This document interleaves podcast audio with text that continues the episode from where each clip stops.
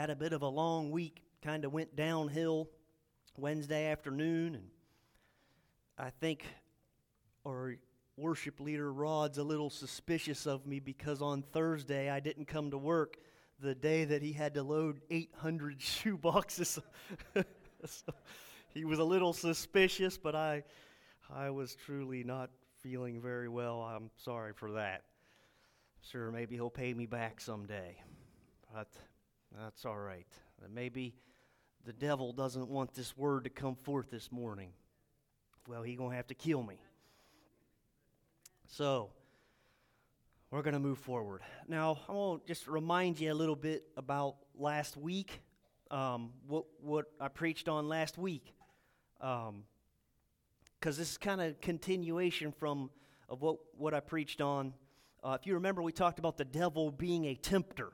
You know, we kind of established that fact that he is a tempter and how he uses temptation to deceive us and to resist the devil we are to have on that spiritual armor that's found in Ephesians 6. You remember we talked all about that stuff. And if you remember, I, I preached on when the Ephesians 6 tells us about that spiritual armor, it talks about that shield of faith.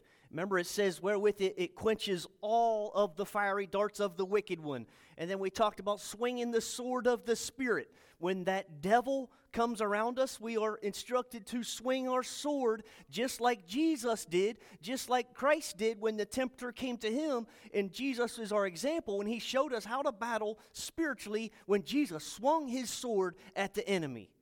We talked about all this stuff last week. Now, today will be similar to that, but maybe even a little more in depth. In other words, this morning we're going to expose the devil, we're going to expose his devices. You remember uh, last week I mentioned that the, the devil is an elusive one.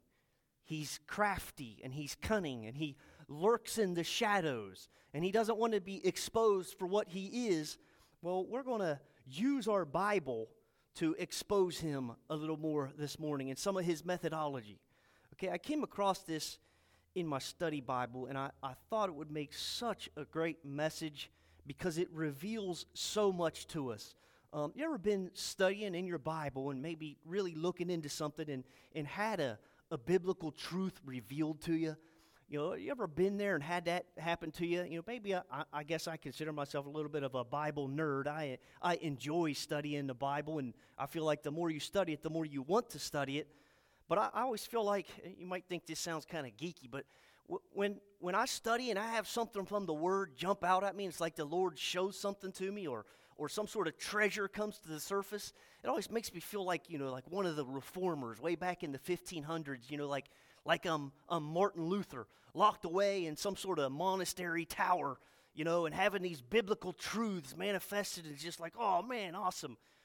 Maybe that's just me, but that's going to be us today we, we're going to have some biblical truths revealed to us today. And I think you'll find them very fascinating. So today's biblical truth is found in 1 John chapter 2 verse 16. Now if you'll notice I've been preaching out of 1 John for the last I think this would be the third week in a row. We've had lots of scriptures coming out of 1 John chapter or 1 John. Uh, but today is 1 John chapter 2 verse 16. I'm going to read this to you. It says, For all that is in the world, the lust of the flesh, the lust of the eyes, and the pride of life is not of the Father, but it is of the world. Now I'm going to read that again and pay close attention to the words. It says, For all that is in this world, the lust of the flesh, the lust of the eyes, and the pride of life is not of the Father, but is of the world. The word, word here is telling us it's like there's three major categories of worldly temptations, that, that all worldliness falls into these three major categories the, the lust of the flesh, the lust of the eyeballs, and the pride of life. Those three things, it's the worldly system. All that it has to offer you really falls into one of those three categories. That's all simply all that it has to offer you, nothing more. Lust of the flesh, lust of the eyes, and the pride of life. I'm going to say those three things a lot this morning. Now, before we completely dive into these things, we got to clear something up real quick, just in case any of us in here may assign too much blame to Satan when we slip into sin. a lot of people want to blame the enemy when they sin. You know, they do. They, they'll point the finger over at Satan and say, well, he made me do it. He, he tempted me to do it. There, there is no argument that the enemy is the tempter. The, the Bible calls him that. We established that with Scripture last week. He's referred to as the tempter. The wicked one is the tempter. But the truth is, the tempter just uses one of these three things that we just read in First John the lust of the flesh, the lust of the eyes, and the pride of life. That is his tool pouch. He reaches into and grabs one of those things out of his tool pouch to tempt you. The ingredients, and here's the tough part that we have to understand the ingredients for sin are already in your heart. They're already in there. That, that Satan just makes these opportunities available to us. He just reminds us of these things. You might be bebopping along serving the Lord, and Satan comes, this tempter, and he pulls out one of those lust of the flesh, one of the lust of the eyes, or, or the pride of life. He pulls one of these things out, and he dangles that in front of you to see if he can get you to bite. It's his tool pouch. 1 John 2:16 is the, the enemy's tool pouch. It's all that the world has to offer the lust of the flesh, the lust of the eyes, and the pride of life. And Satan likes to remind us of these things. The wicked one is, is looking for the catalyst to sin. He, he's looking to pour just the right ingredient in to try to make you fall into sin. Something, just something to jumpstart the chain reaction of sin. And to do that, he draws out of his tool pouch. Maybe I can get him with a little bit of arrogance and pride. Maybe I can deceive him with showing him something. Or, or, the lust of the flesh. Maybe I can have his body crave something or her body crave something. That's all he has. James 1:14 says this. Says, "But every man is tempted when he is drawn away of his own lust and enticed." I, I looked at some commentary, and Matthew, Matthew Henry says this, and I like this. The combustible materials are already in your heart. The devil is just the one trying to add the spark to start the fire. Okay? The, the blame is not the devil's fault when you sin. He tempted you, but you did it. We have to realize that this morning. One of the most profound things Jesus taught is found in Matthew 15. It says this in Matthew 15, verse 18 says, But those things which proceed out of the mouth come forth from the heart, and they defile the man. Jesus teaches us, For out of the heart proceed evil thoughts, murders, adulteries, fornications, thefts, false witnesses, blasphemies. These are the things which defile of man. And the enemy, to bring this wickedness out of him, he draws from one of these categories found in 1 John 2.16. The lust of the flesh, the lust of the eyes, and the pride of life. And to, to bring that wickedness out of you, he takes out of his tool pouch and he dangles one of those three things. And that's all that he has is one of those three things. All worldliness, all worldly temptation falls into those three categories. And the devil uses those three temptations and dangles them in front of you, but those desires, they're already in your heart. The wicked one's the tempter, but it's us that want to commit the sin ultimately. So don't try and point all of the blame on the devil. Okay?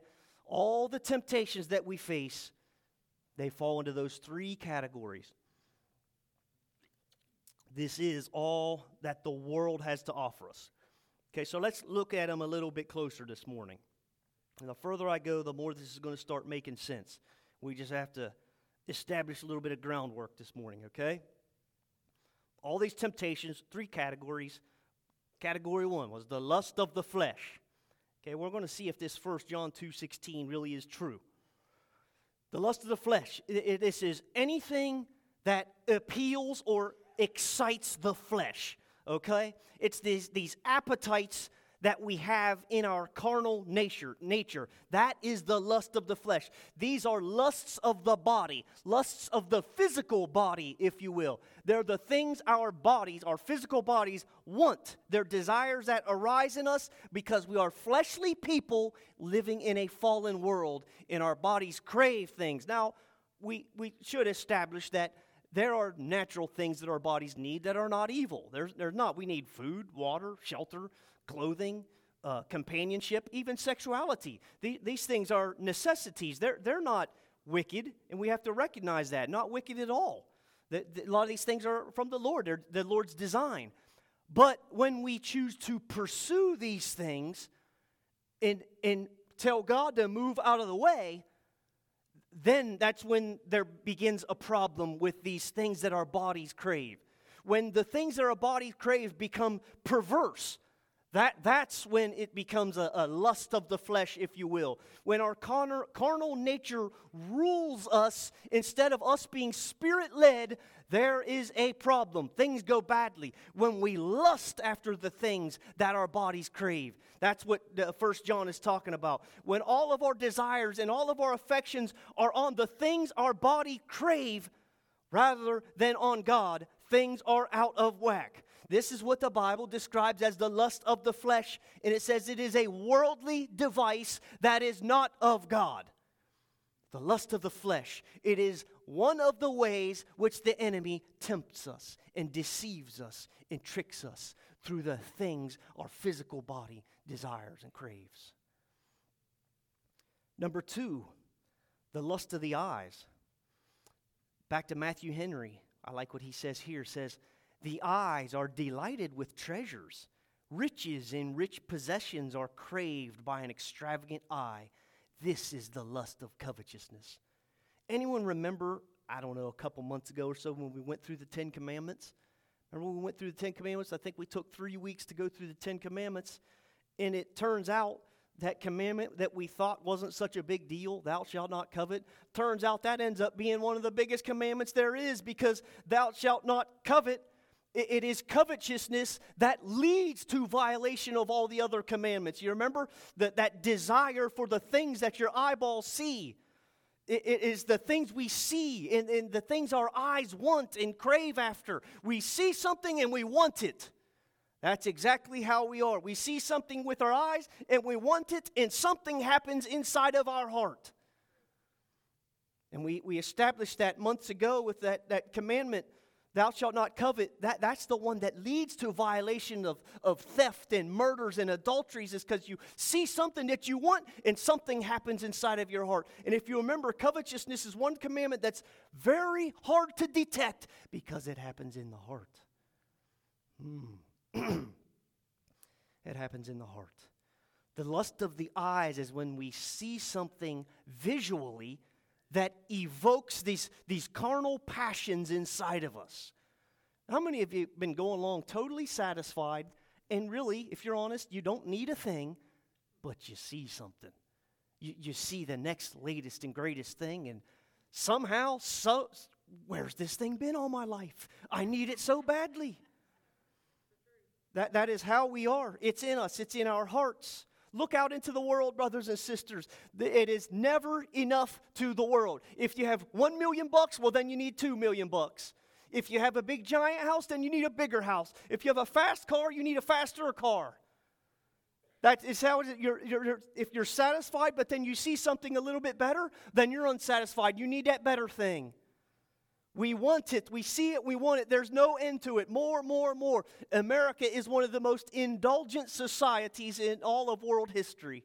Brothers and sisters, if you have a desire for it, we got it. We can hook you up. Whatever tickles your fancy, we got it. We can take care of you. Our eyeballs take in all these glamorous things and we want them. We want them the lust of the eyes. It's an inordinate desire for the things that we see. The lust of the eyes is one of the, the categories that the enemy draws from. He will come to you, he will find you, and he will say, Hmm, I'm going to show him something new. And he's going to see if he can deceive you using the lust of the eyes. It's in your heart. He's just trying to evoke it, he's just trying to bring it to the surface. The ingredients are already in there. It's one of the categories that the enemy will pick something out of and try to deceive you and try to tempt you using the lust of the eyes. It is not of the world. It is not of, or it is of the world. It is not of the Father, the Bible says. Our third one. So we got the, the lust of the flesh, the lust of the eyes, and then here we come to the pride of life. The pride of life. You ever heard uh, the phrase pride is the sin of the devil? You ever heard that before? It is the sin of the devil because he was arrogant. He's, he's, arrogant. he still is arrogant. I, I believe the devil is consumed with arrogance. He's dripping with arrogance and pride and self absorption.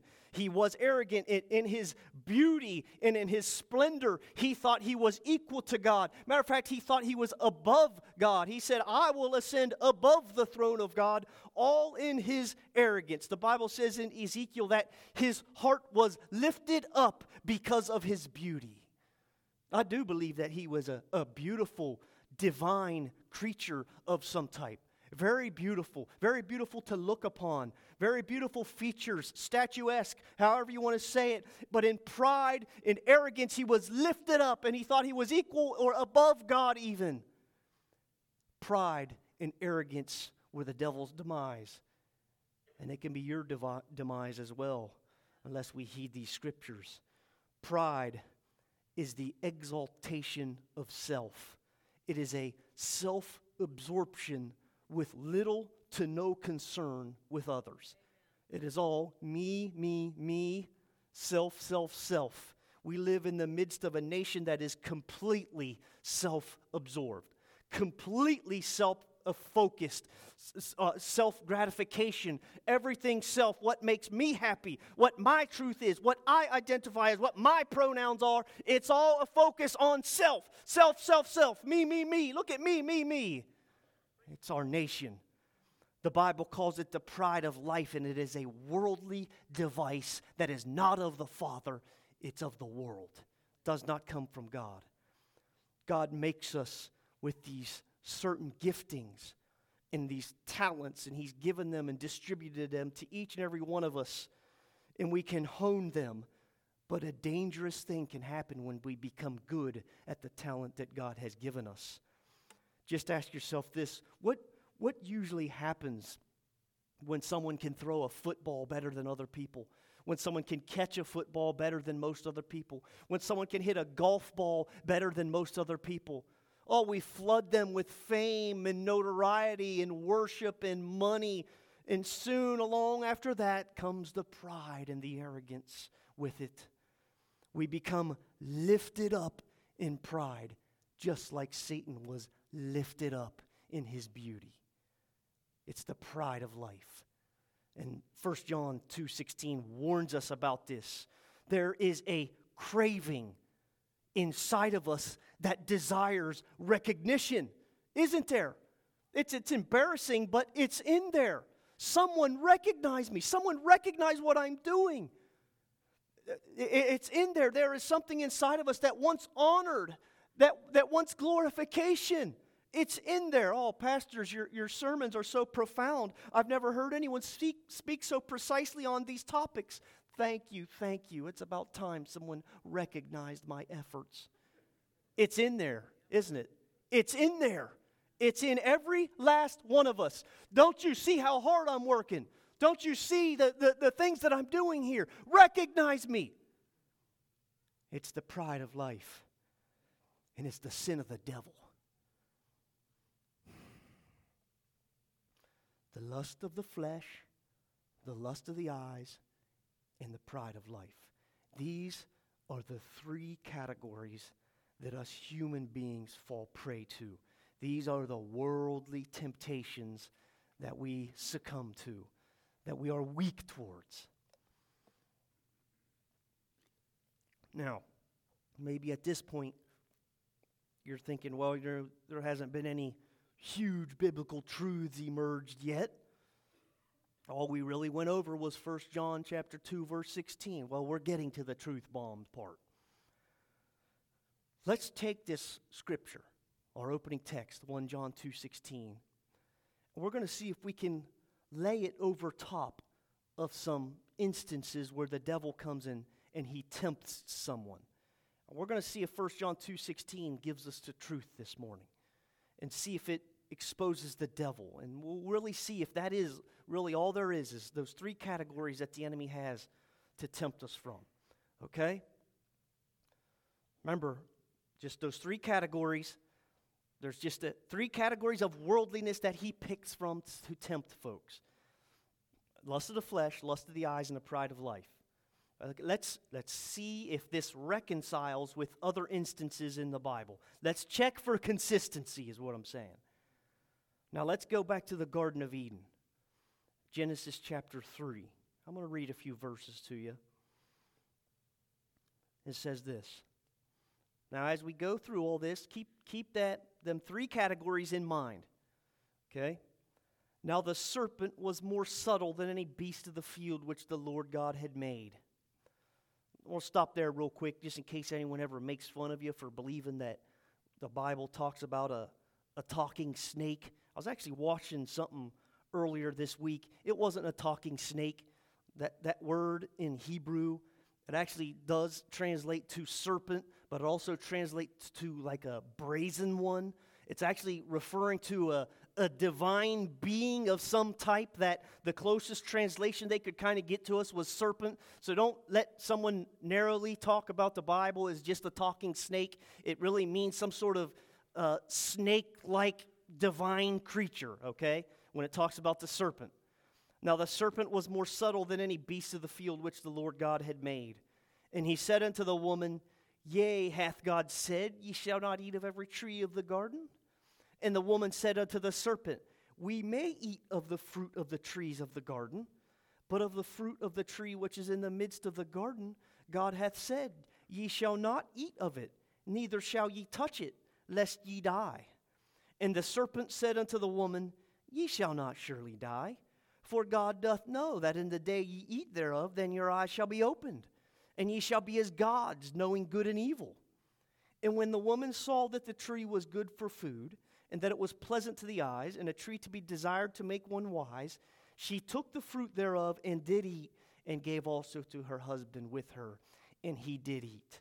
Okay, now remember our three categories. I told you I'm going to say these things a lot today the lust of the flesh, the lust of the eyes, and the pride of life.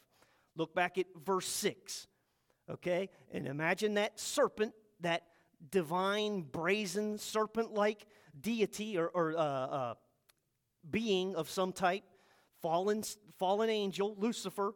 He's dangling this forbidden fruit in front of Eve.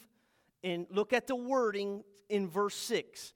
And when the woman saw that the tree was good for food, this is a direct appeal to her flesh and it is consistent with the lust of the flesh category we found in 1 John 2:16.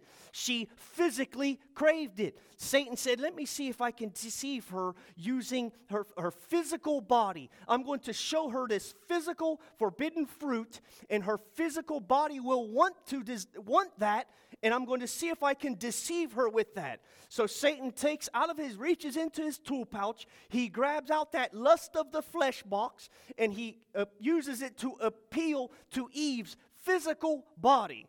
To, to physically eat this forbidden fruit. Do you see how the enemy works now?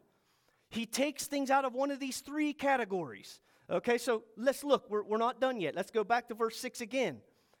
It says, and that it was pleasant to the eyes.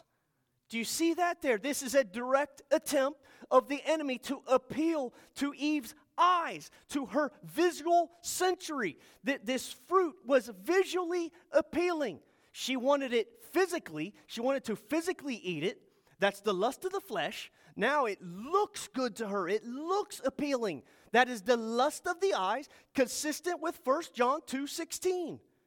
It's a direct attempt to appeal to Eve's visual sensories. Brothers and sisters, are you see the, seeing the biblical truths revealing themselves to us this morning now? She sees that it was pleasant to her eyes. Well, that's funny. What was our second category in 1 John 2:16? The lust of the eyes.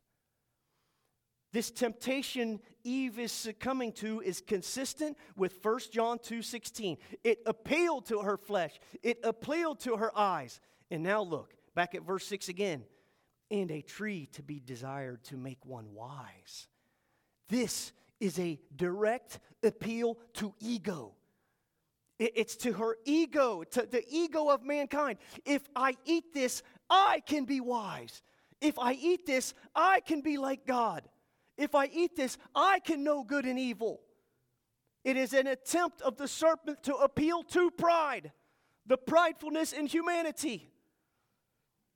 This is an attempt of the serpent to appeal to the pride of life. That's funny. What was our third category in 1 John 2:16? The pride of life. Do, do you see the truths emerging to us now?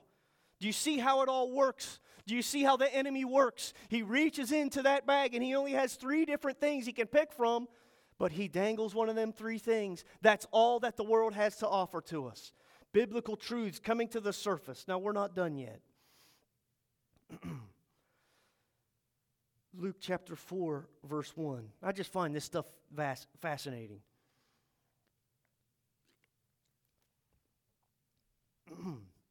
my voice isn't going to hold out too much longer, so I better make my way. Luke chapter 4, verse 1. So we see here in the Garden of Eden that this, the enemy, the, the serpent, he, he pulled out of each category to deceive Eve and Adam. And it worked. Here we are in Luke chapter 4, verse 1. Okay? It says, And Jesus, being full of the Holy Ghost, returned from Jordan and was led by the Spirit into the wilderness, being 40 days tempted of the devil. And in those days he did eat nothing. And when they were ended, he afterwards was an hungered. Now, at this point, church, I, I, know that you're probably getting tired of me saying them three categories the lust of the flesh, the lust of the eyes, and the pride of life. But you got to keep those things, those three worldly devices in your mind as we go through this text.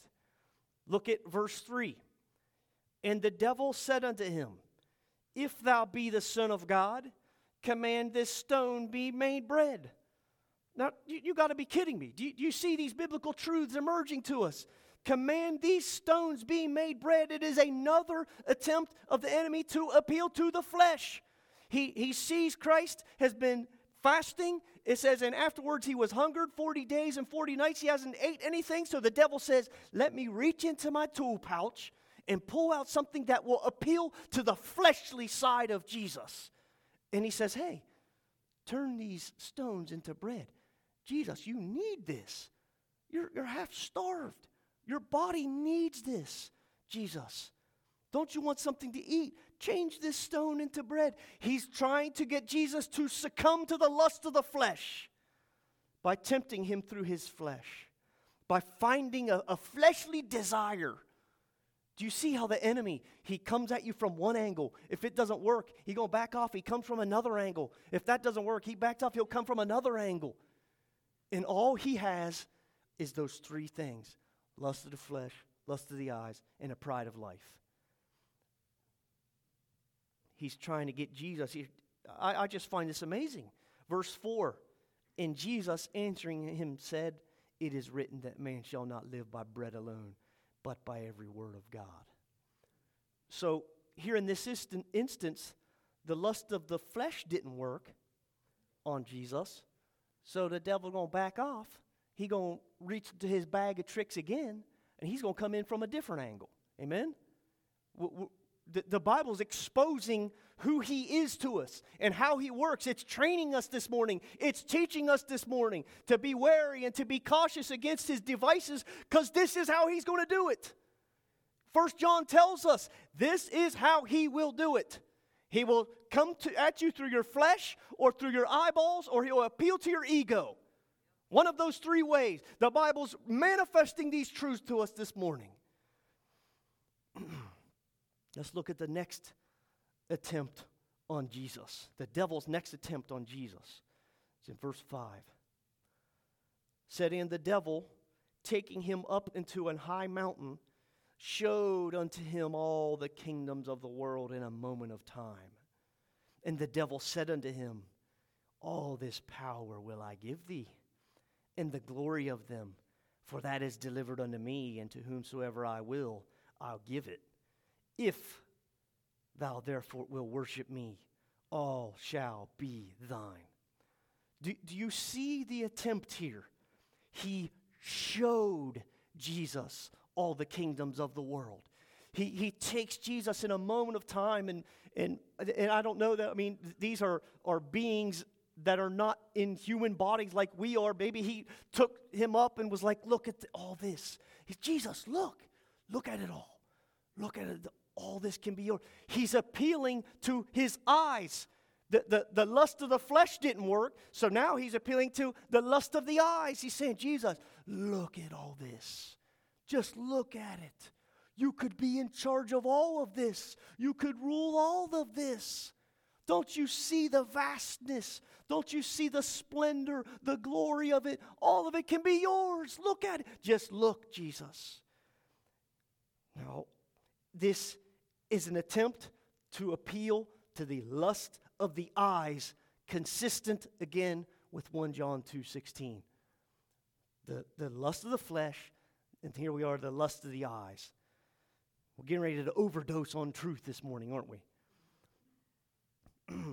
Luke chapter 4, verse 8 says, And Jesus answered and said unto him, Get thee behind me, Satan, for it is written, Thou shalt worship the Lord thy God, and him only shalt thou serve. Amen. But did you but do you see though how he he came at Jesus, it didn't work.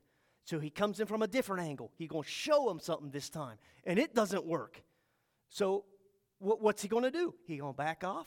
He's going to reach into his bag of tricks again. He's going to try something else. He couldn't j- get Jesus to bite with the lust of the flesh, nor he could he get him to bite with the lust of the eyes. So what's left? This last attempt of the enemy to tempt Christ. Luke chapter 4, verse 9.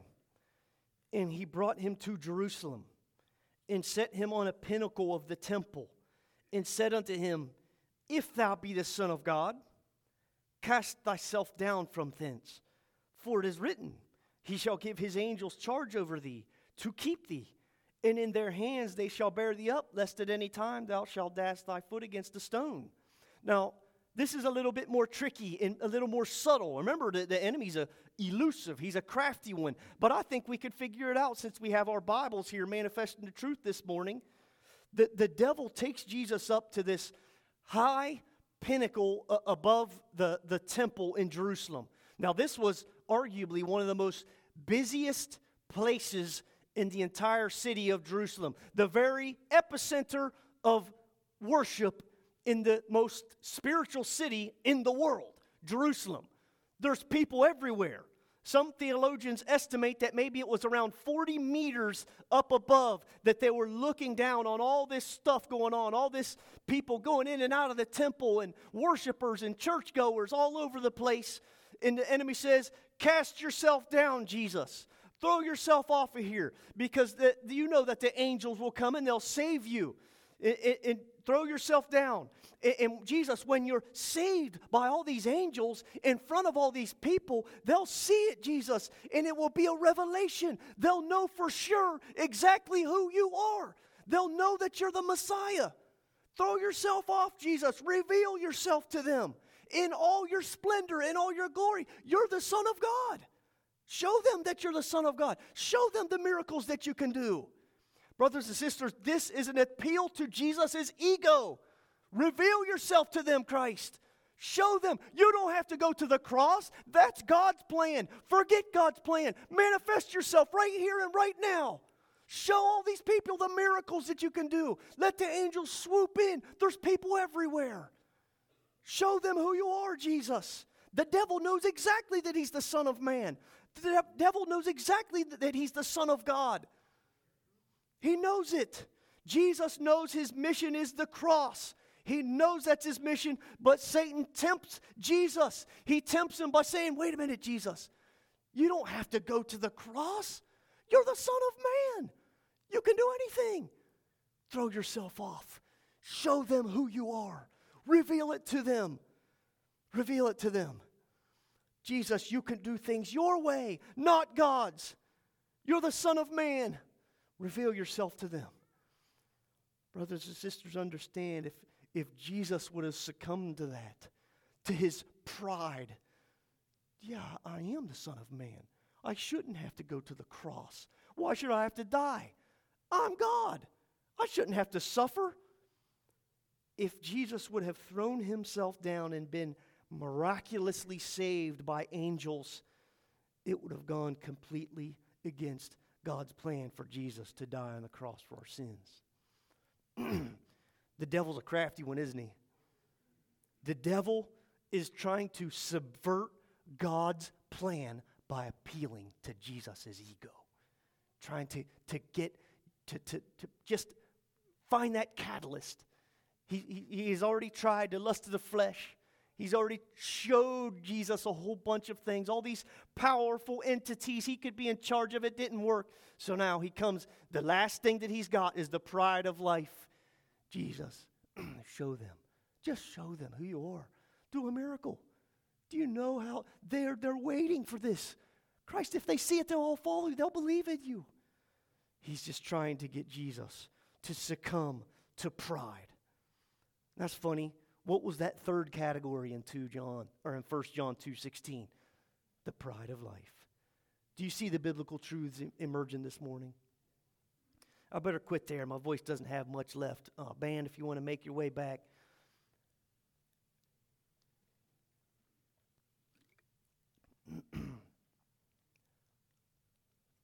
the lust of the flesh, the lust of the eyes, and the pride of life. In Jesus answering, this is verse 12, and Jesus answering said unto him, It is said, Thou shalt not tempt the Lord thy God. Look at verse 13. And when the devil had ended all his temptation, he departed from him for a season. Ooh. Do you see the biblical truths revealing themselves to us this morning? 1 John 2:16 tells us there's only 3 things and when you really put that under a microscope, you see that is the truth of the matter. We can know how this enemy operates. We know, we see his methodology. The Bible teaches his methodology. The Bible says, hey, this is what you got to be cautious against. You got to be cautious against what your physical body craves. Keep those things in check. Don't let them turn perverse. You got to be cautious against what your eyeballs see. You can't just see and desire and want everything. You got to keep those desires in check through the Spirit of God. And you got to be real, real cautious against your ego and your pride and your self absorption. You understand that Christianity stands for the denial of all three of those categories.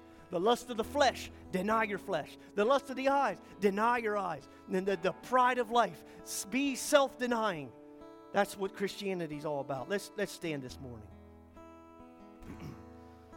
Father God, we thank you for this word. Lord, I just love having these truths emerge out of the Bible this morning, Lord God. What an awesome lesson. What an awesome thing to know and to learn. Lord, we see that the enemy, he only has these three things, three worldly devices, Lord, that he can pick from, and there's nothing else outside of that. Lord, I pray that you equip each and every one of us in this room this morning against these things. Guard us against the lust of the flesh, the lust of the eyes, and the pride of life, Lord. And Lord, if we have succumbed to these things, Lord, I pray that you send that Holy Spirit in, Lord God, to, to convict us of sin, Lord God, and bring us to our knees once again, Father God. Lord, we love you this morning. We thank you for your word, Lord. Lord, as we worship before we go, Lord, we thank you, Jesus. Amen.